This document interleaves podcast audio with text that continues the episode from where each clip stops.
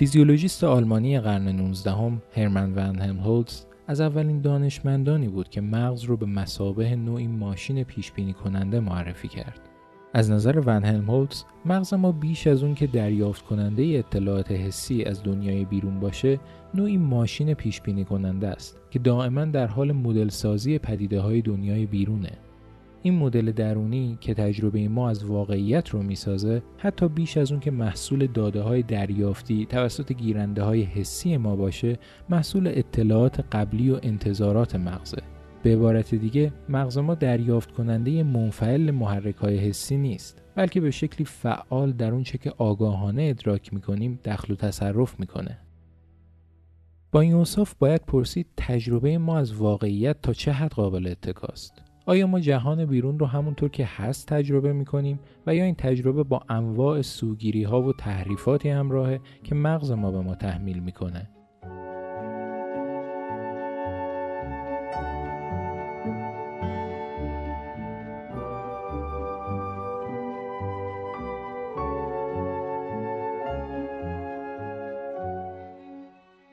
به کاگنیتیو کست خوش اومدید.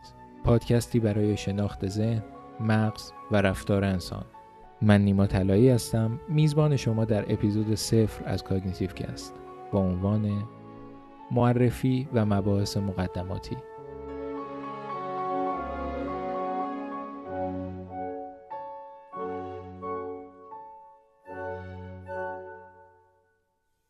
از ایده ماشین پیشبینی کننده ون هلمهولتز میشه نوعی قرائت افراطی هم داشت. قرائتی که با نگاهی شکاکانه واقعی بودن دنیای بیرون رو زیر سوال میبره.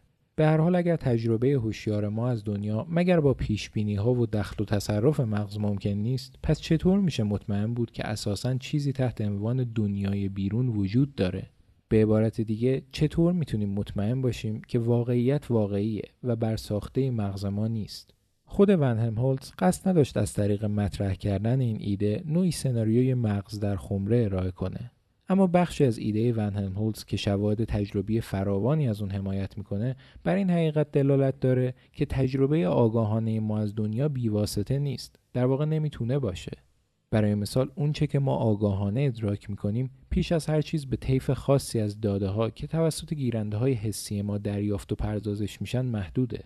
ما طول موج‌های مشخصی از طیف امواج الکترومغناطیس رو توسط چشم‌هامون دریافت می‌کنیم و قادر به دریافت بازه مشخصی از فرکانس امواج صوتی هستیم و همین محدودیت‌ها به خودی خود شناخت ما از دنیای بیرون رو محدود می‌کنن. البته محدودیت ادراکی انسان مسئله‌ای به مراتب بغرنج‌تر از اون چیزیه که تا اینجا گفتم. مغز ما محصول تکامل به وسیله انتخاب طبیعیه و این یعنی سازوکارهای مغز ما بیش از اون که برای دریافت عینی واقعیت تکامل پیدا کرده باشن، برای دریافت جنبه‌هایی از واقعیت بهینه شدن که تضمین کننده بقا و تولید مثل ما هستند. مغز ما دائما انتظارات، باورها و غرایز ما رو در شیوه پردازش اطلاعات و اونچه که آگاهانه از دنیا تجربه می‌کنیم دخالت میده. اغراق نیست اگر بگم مدلی که ما از جهان در ذهنمون داریم کمتر تحت تاثیر وقایع دنیای بیرون و بیشتر تحت تاثیر شیوه پردازش اطلاعات توسط مغز ماست. برداشت‌های ما از دنیای بیرون در واقع شالوده‌ای به حساب میاد از ویژگی‌های ژنتیکی که محصول وراثت هستن، محیطی که در اون پرورش پیدا کردیم، فرآیندهای یادگیری که پشت سر گذاشتیم و صد البته غرایز و سایق‌هایی که طی میلیون‌ها سال تکامل تبدیل به جزئی جدایی ناپذیر از وجود ما شدن. با این اوصاف کسب شناخت از ذهن و مغز انسان نه تنها ارزشمنده بلکه ضرورت داره، چرا که به ما اجازه میده پدیده‌های دنیا رو با آگاهی از انواع و اقسام سوگیری‌هایی که بعضاً بخشی از طبیعت انسان هستن تجربه کنیم و به این ترتیب درک بهتر، دقیق‌تر و بعضاً منصفانه‌تری از واقعیت داشته باشیم.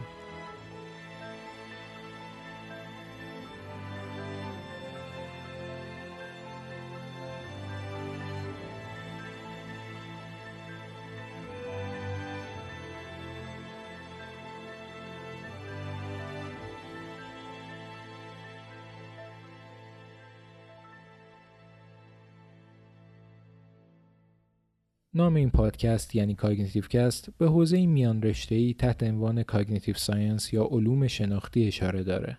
کاگنیشن در لغت به معنای شناخت، ادراک و معرفت و کاگنیتیو یعنی مسائل مرتبط با ادراک و شناخت.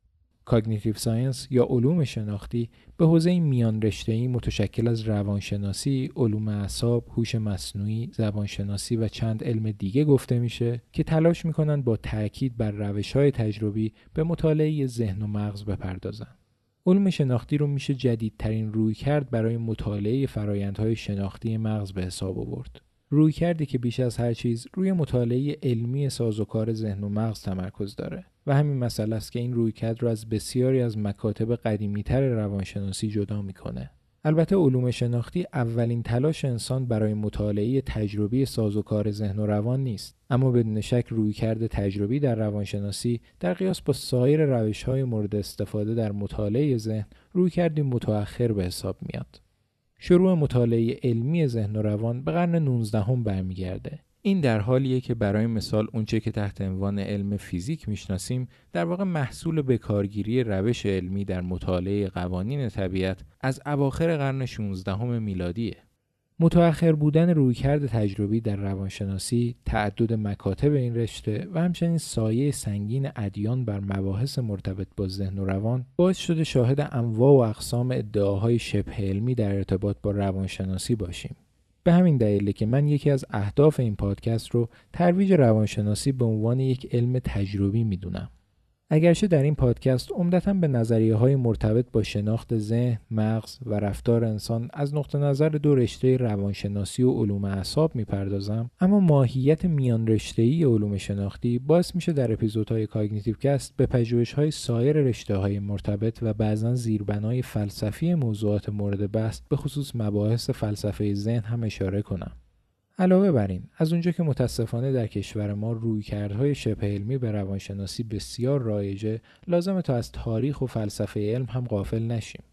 در واقع من تلاش میکنم هر جا که لازم باشه با نگاهی به روند پیشرفت علم در طول تاریخ و آرای فیلسوفان علم، پژوهش و موضوعات مورد بحث در این پادکست رو از رویکردهای شبه علمی که نسبت به روانشناسی وجود داره تفکیک کنم.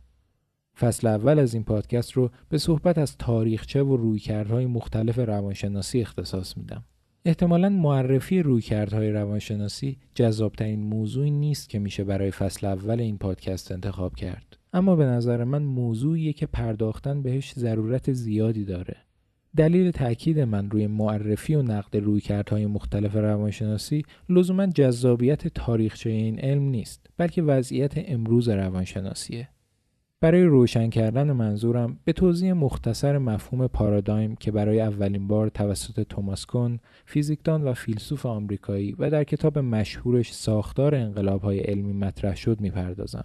امیدوارم با ارائه این توضیحات بتونم شما رو متقاعد کنم که بدون داشتن آگاهی کافی از رویکردهای مختلف روانشناسی درک وضعیت امروز این علم دشوار خواهد بود.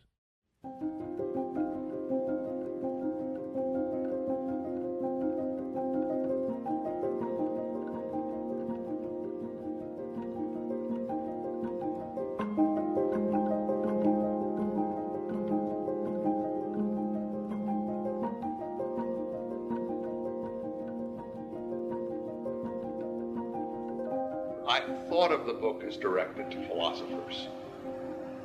And I think not a lot of them read it. I think it was picked up much more widely than that. It was no particular force for some time in philosophy, although the philosophers surely knew it.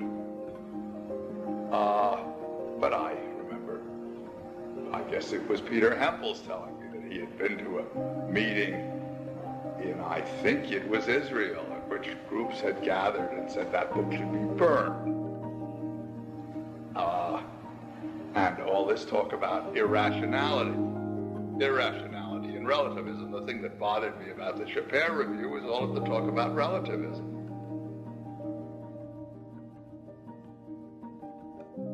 اون چه که شنیدید صدای توماس کون بود که در مصاحبه‌ای در سال 1995 از اولین واکنش‌ها به کتاب مشهور خودش یعنی ساختار انقلاب‌های علمی میگه.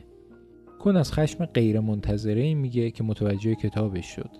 دلیل این خشم برداشت متفاوتی بود که کون در قیاس با کارل پوپر، فیلسوف سرشناس اتریشی، در خصوص روند پیشرفت علم ارائه کرد.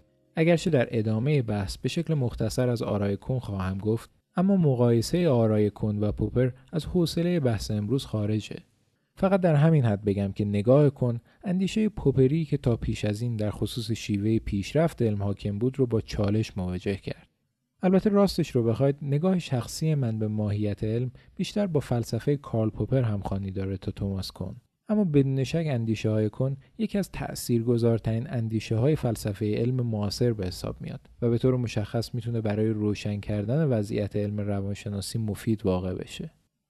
توماس کون معتقد بود که در هر رشته علمی مجموعه‌ای از مفروضات و مفاهیم وجود دارند که دانشمندان و پژوهشگران مشغول به فعالیت در اون رشته علمی اونها رو پذیرفتند و در چارچوب این مفروضات به تحقیق و پژوهش علمی مشغولند.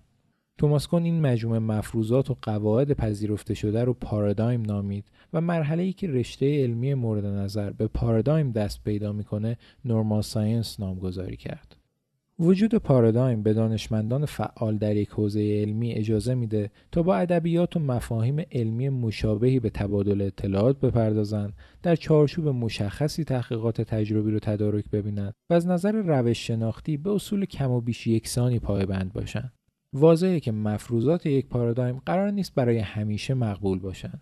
در طی تاریخ یک رشته علمی بازه‌هایی وجود داره که کشفیات جدید مفروضات و اصول پذیرفته شده در یک پارادایم رو به چالش می‌کشن. توماس کون چنین وضعیتی رو بحران نامید. وضعیتی که دانشمندان حاضر در یک رشته علمی تلاش می‌کنن مفروضات جدیدی رو برای پژوهش‌های آینده شکل بدن. زمانی که اجماع قابل قبولی در جامعه علمی حول صحت مفروضات و قواعد جدید شکل گرفت، رشته علمی مورد بحث در واقع وارد پارادایم جدیدی شده و عموم دانشمندان این رشته با توجه به مفروضات پارادایم جدید به فعالیت علمی می‌پردازند. چنین جابجایی‌هایی بین پارادایم‌های یک رشته علمی اگرچه کم تعداد هستند، ولی از اساسی‌ترین تحولات تاریخ یک رشته علمی به حساب می‌آیند. کشف فرایند انتخاب طبیعی در زیست‌شناسی و کشف مکانیک کوانتوم در فیزیک نمونه‌هایی از چنین پارادایم شیفت‌ها یا تحولات علمی هستند. اما علاوه بر وضعیت‌هایی که گفته شد، مرحله یا وضعیت دیگه‌ای هم هست که یک رشته علمی یک بار در اون قرار می‌گیره، اما گذار از اون دشواره. این وضعیت پیشاپارادایمی نامیده میشه. وضعیت پیشاپارادایمی در واقع وضعیتیه که در اون یک رشته علمی هنوز در کشمکش میان مکاتب مختلف قرار داره. هر مکتب اصول و مفاهیم خودش رو داره و از روش‌های خودش برای جمع‌آوری داده‌ها و تدارک آزمایش‌های تجربی استفاده می‌کنه.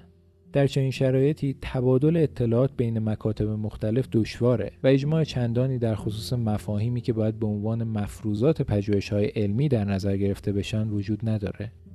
اگرچه در روانشناسی امروز توافق‌هایی در مورد برخی مفاهیم کلیدی در مطالعه ذهن و روان وجود داره و به خصوص از سال 1960 میلادی شاهد یکپارچگی بیشتر این رشته زیر چتر علوم شناختی هستیم، اما میشه گفت به خصوص در کشور ما روانشناسی به عنوان علمی نوپا در مقیاس کن در وضعیت پیشاپارادایمی قرار میگیره، چرا که هنوز هم تفاوت قابل توجهی بین اصول و روش‌های مطالعه ذهن و رفتار در مکاتب مختلف روانشناسی وجود داره.